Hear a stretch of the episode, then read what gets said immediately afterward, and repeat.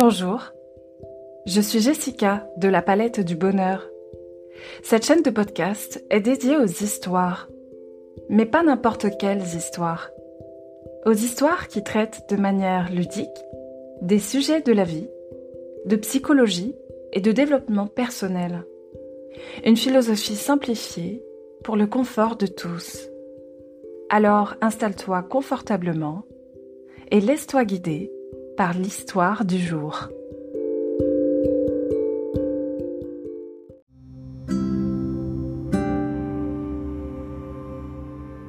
C'est l'histoire d'un homme qui, dans une oasis du désert, ne possédait rien. Le soir, il s'asseyait sur la dune et regardait les étoiles briller dans le ciel. Il faisait glisser le sable entre ses doigts et se disait ⁇ Un jour, je serai sable moi aussi ⁇ en attendant, profitons de l'air qui entre dans mes poumons quand je respire. Profitons de cette eau fraîche qui coule dans ma gorge.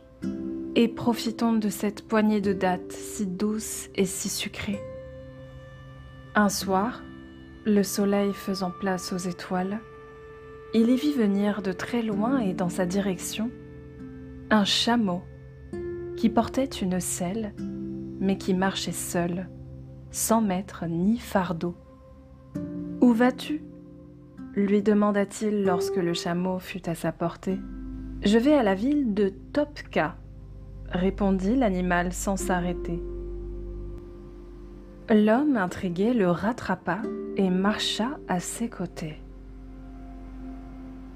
Je suis surpris que tu m'aies répondu, dit-il au bout d'un moment car d'ordinaire les chameaux ne parlent pas. Eh bien moi, si, se contenta de grommeler le chameau. Il accéléra l'allure. Et puis, je ne connais pas cette ville de Topka dont tu me parles. Il y a beaucoup de choses que tu ne connais pas, se moqua le chameau. Étant donné que l'homme le suivait toujours, le chameau s'arrêta net. Voudrais-tu que je te prenne sur mon dos et que je t'emporte jusqu'à Topka? Non, dit l'homme après une hésitation. Je ne veux pas, merci, mais je préfère rester ici. Alors je vais te poser la question autrement, reprit le chameau. Voudrais-tu savoir ce qui arriverait si tu montais sur mon dos et que je te conduisais jusqu'à Topka? C'est une grande faveur que je te fais. Ah, ça Eh bien, oui, je veux bien, répondit l'homme. Alors, monte sur mon dos et tu le sauras. Ils cheminèrent une partie de la nuit et toute la journée du lendemain. Eh bien, ta selle n'est pas très confortable, et tu ne m'avais pas dit que cette ville de Topka était si loin, se plaignait l'homme qui commençait à être affamé, assoiffé et fatigué. Eh bien, tu ne me l'as jamais demandé? répondit le chameau qui n'était pas bavard. Alors maintenant je te le demande, lança l'homme très agacé.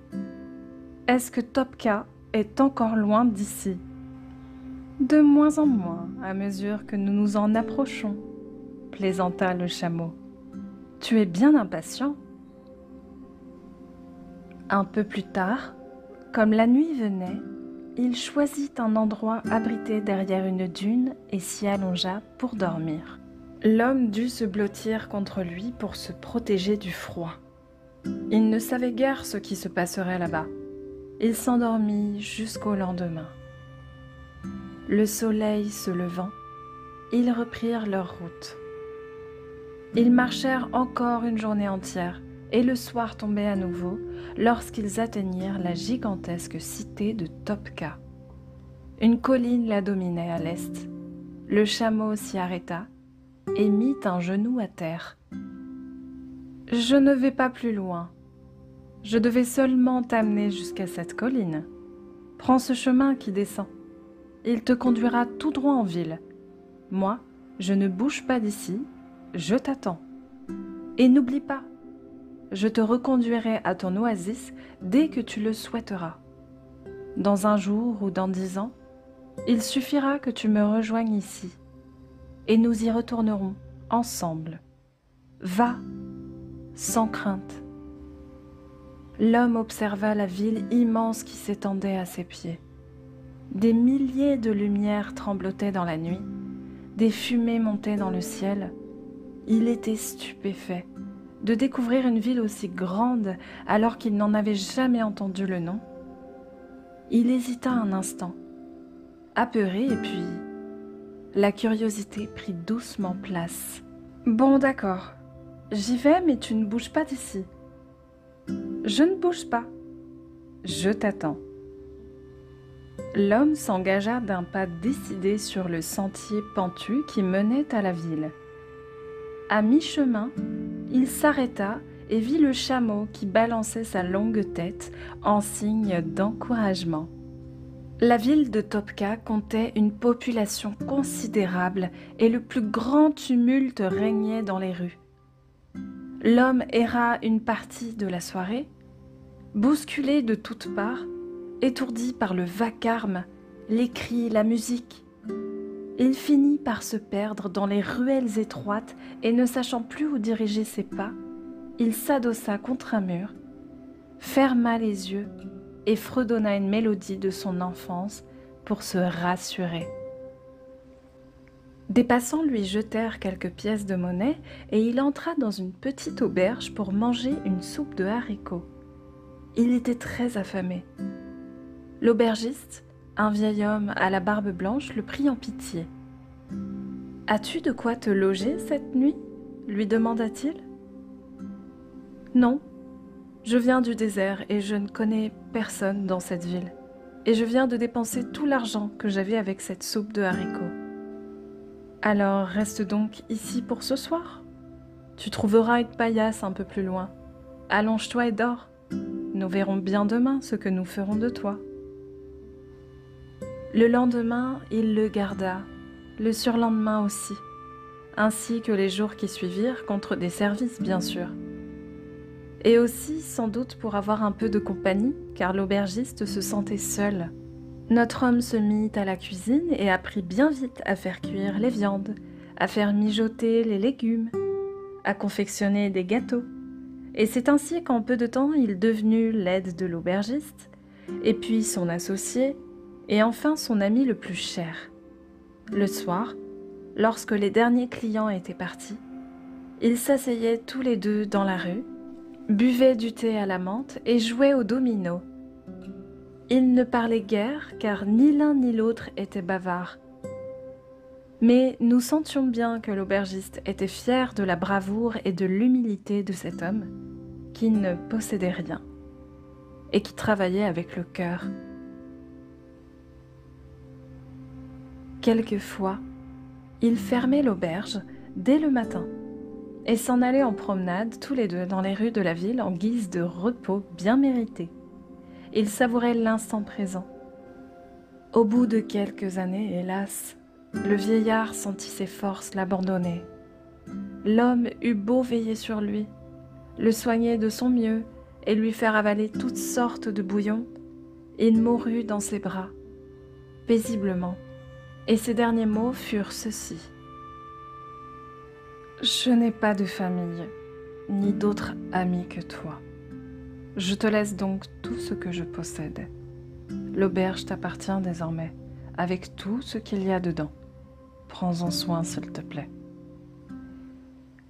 L'homme fut très attristé par la disparition de son fidèle ami et pour honorer son souvenir, il se consacra corps et âme à la bonne marche de la petite auberge. Il s'en occupa si bien que la file d'attente prenait de plus en plus d'ampleur, jusque dans la rue. Ces humbles années d'apprentissage leur rendaient enfin l'appareil. Au bout de trois mois, il dut prendre un employé pour le seconder en cuisine. Le mois suivant, il en engagea deux autres pour servir les repas. Il fallut bientôt ajouter des tables, agrandir la salle et construire un étage. Plusieurs années s'écoulèrent L'homme travaillait si dur qu'il ne vit plus passer le temps. Les promenades improvisées étaient terminées. Il commençait à transformer sa réussite en appât du gain. toujours plus conséquent.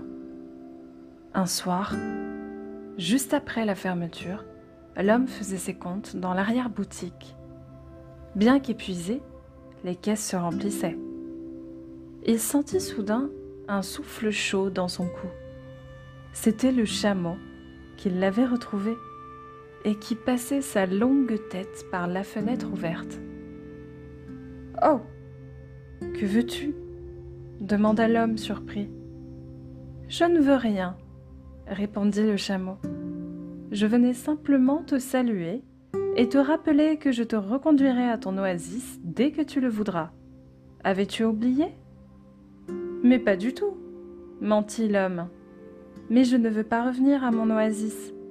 En tout cas, je te remercie d'être venu et de t'inquiéter pour moi. Mais ça va aller. Mais je t'en prie, dit le chameau. Je suis ravi de voir que tu te portes bien je retourne sur la colline à l'est de la ville et je t'y attends, dès que tu le souhaiteras. Le chameau retira sa longue tête de la fenêtre et s'en alla. Dans l'année qui suivit, l'homme acheta une deuxième auberge et puis une troisième l'année d'après. Il en eut bientôt sept, une dans chaque quartier de la ville, et il cessa alors de travailler.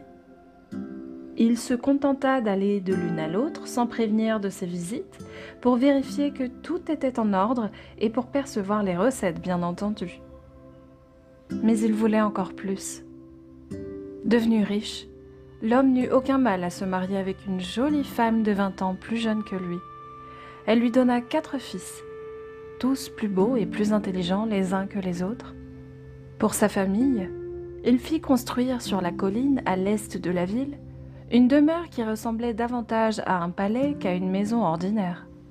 Huit architectes y travaillèrent pendant deux ans. Et lorsque des étrangers passaient par là, ils demandaient tous Cette demeure en marbre rose appartient-elle au sultan de la région? Les habitants de la ville leur répondaient Non, elle appartient à un riche commerçant de notre ville. Un soir, tandis que l'homme oubliait progressivement sa propre valeur humaine, se faisant craindre de ses employés, un des quarante gardes qui veillaient jour et nuit sur la demeure entra dans la grande salle, tout pâle et chuchotant timidement. Maître, il y a à la porte quelqu'un qui demande à vous parler. Et quoi? S'impatienta l'homme qui était en train de dîner. Pardonnez-moi, maître, c'est un chameau. L'homme essuyait la sueur qui perlait de son front. Il était devenu gros et transpirait d'abondance maintenant. Qu'on le fasse entrer et qu'on me laisse seul avec lui. Le chameau s'avança vers la table en faisant claquer ses sabots sur les dalles et puis renifla les plats qui la couvraient. De la viande, du vin, Hmm. Je t'ai connu plus sobre. Et plus mince aussi. Que veux-tu? Interrompit l'homme d'un ton cassant. Je ne veux rien.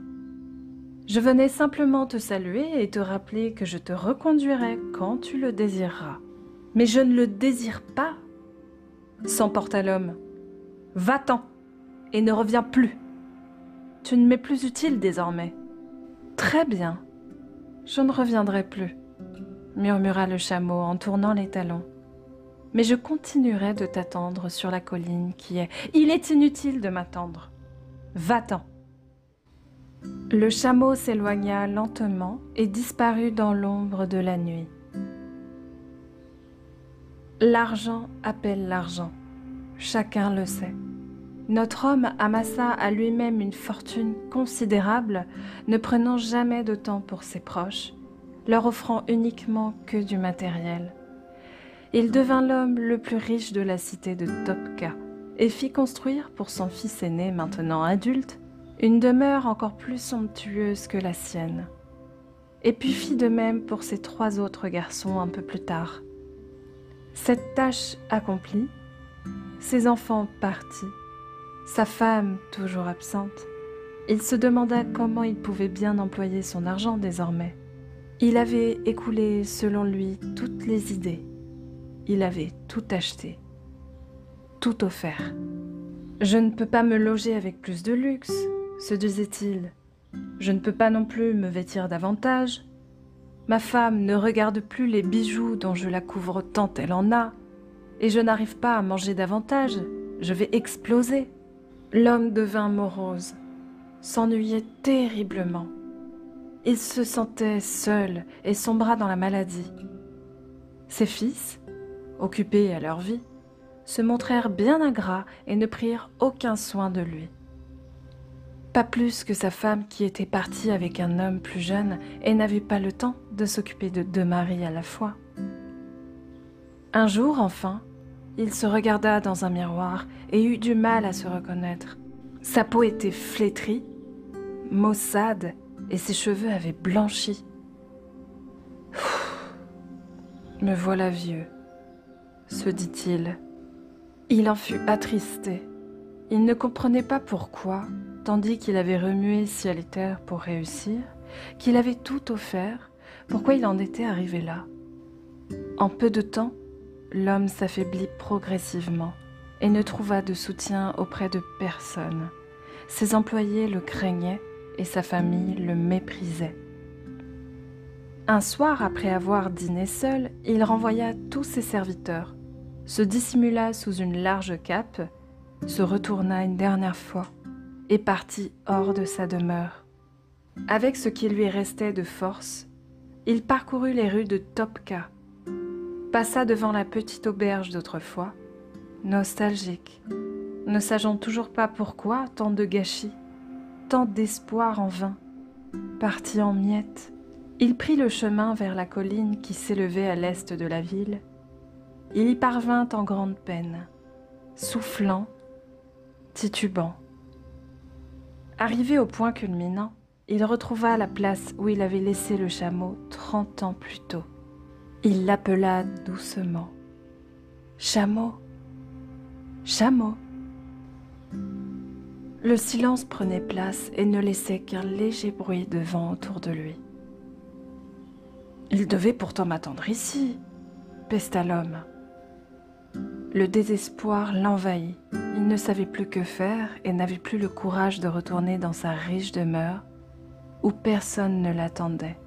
Il se laissa tomber sur un rocher, prit son visage entre ses mains et pleura. Les minutes s'écoulèrent et il sentit un mouvement derrière son dos manquant de le faire tomber. Le rocher bougea. C'était en réalité le chameau, qui avait beaucoup trop attendu et s'était transformé progressivement en pierre. Hum, quelle surprise de te voir ici.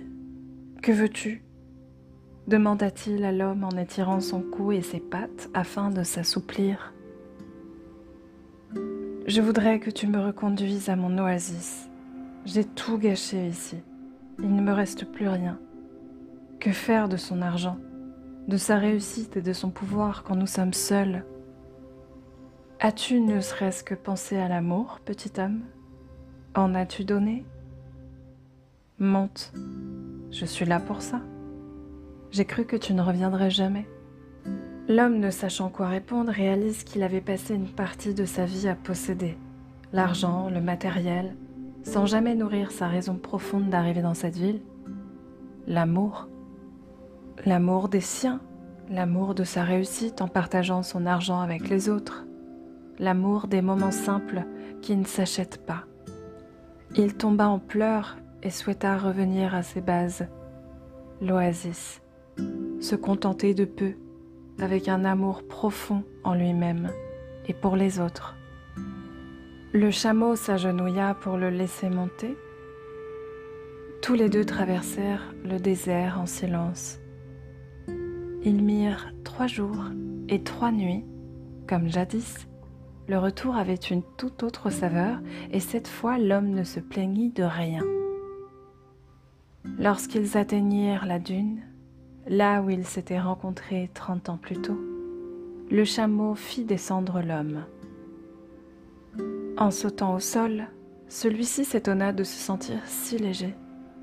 Puis il vit qu'au fil du voyage, il était redevenu le jeune homme d'autrefois. Sa peau était tendue, ses jambes souples, ses cheveux noirs. Ainsi, demanda le chameau, tu es bien décidé? Tu ne veux pas revenir à Topka? Hmm, non, plus de cette façon.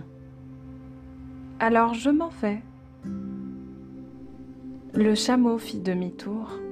L'homme le regarda s'éloigner et disparaître derrière la grande dune. La nuit tombait, et tandis que les étoiles commençaient à briller, l'homme prit une poignée de sable en souriant et la laissa glisser entre ses doigts.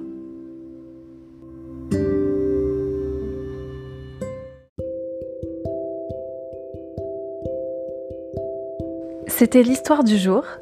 Merci pour ton écoute.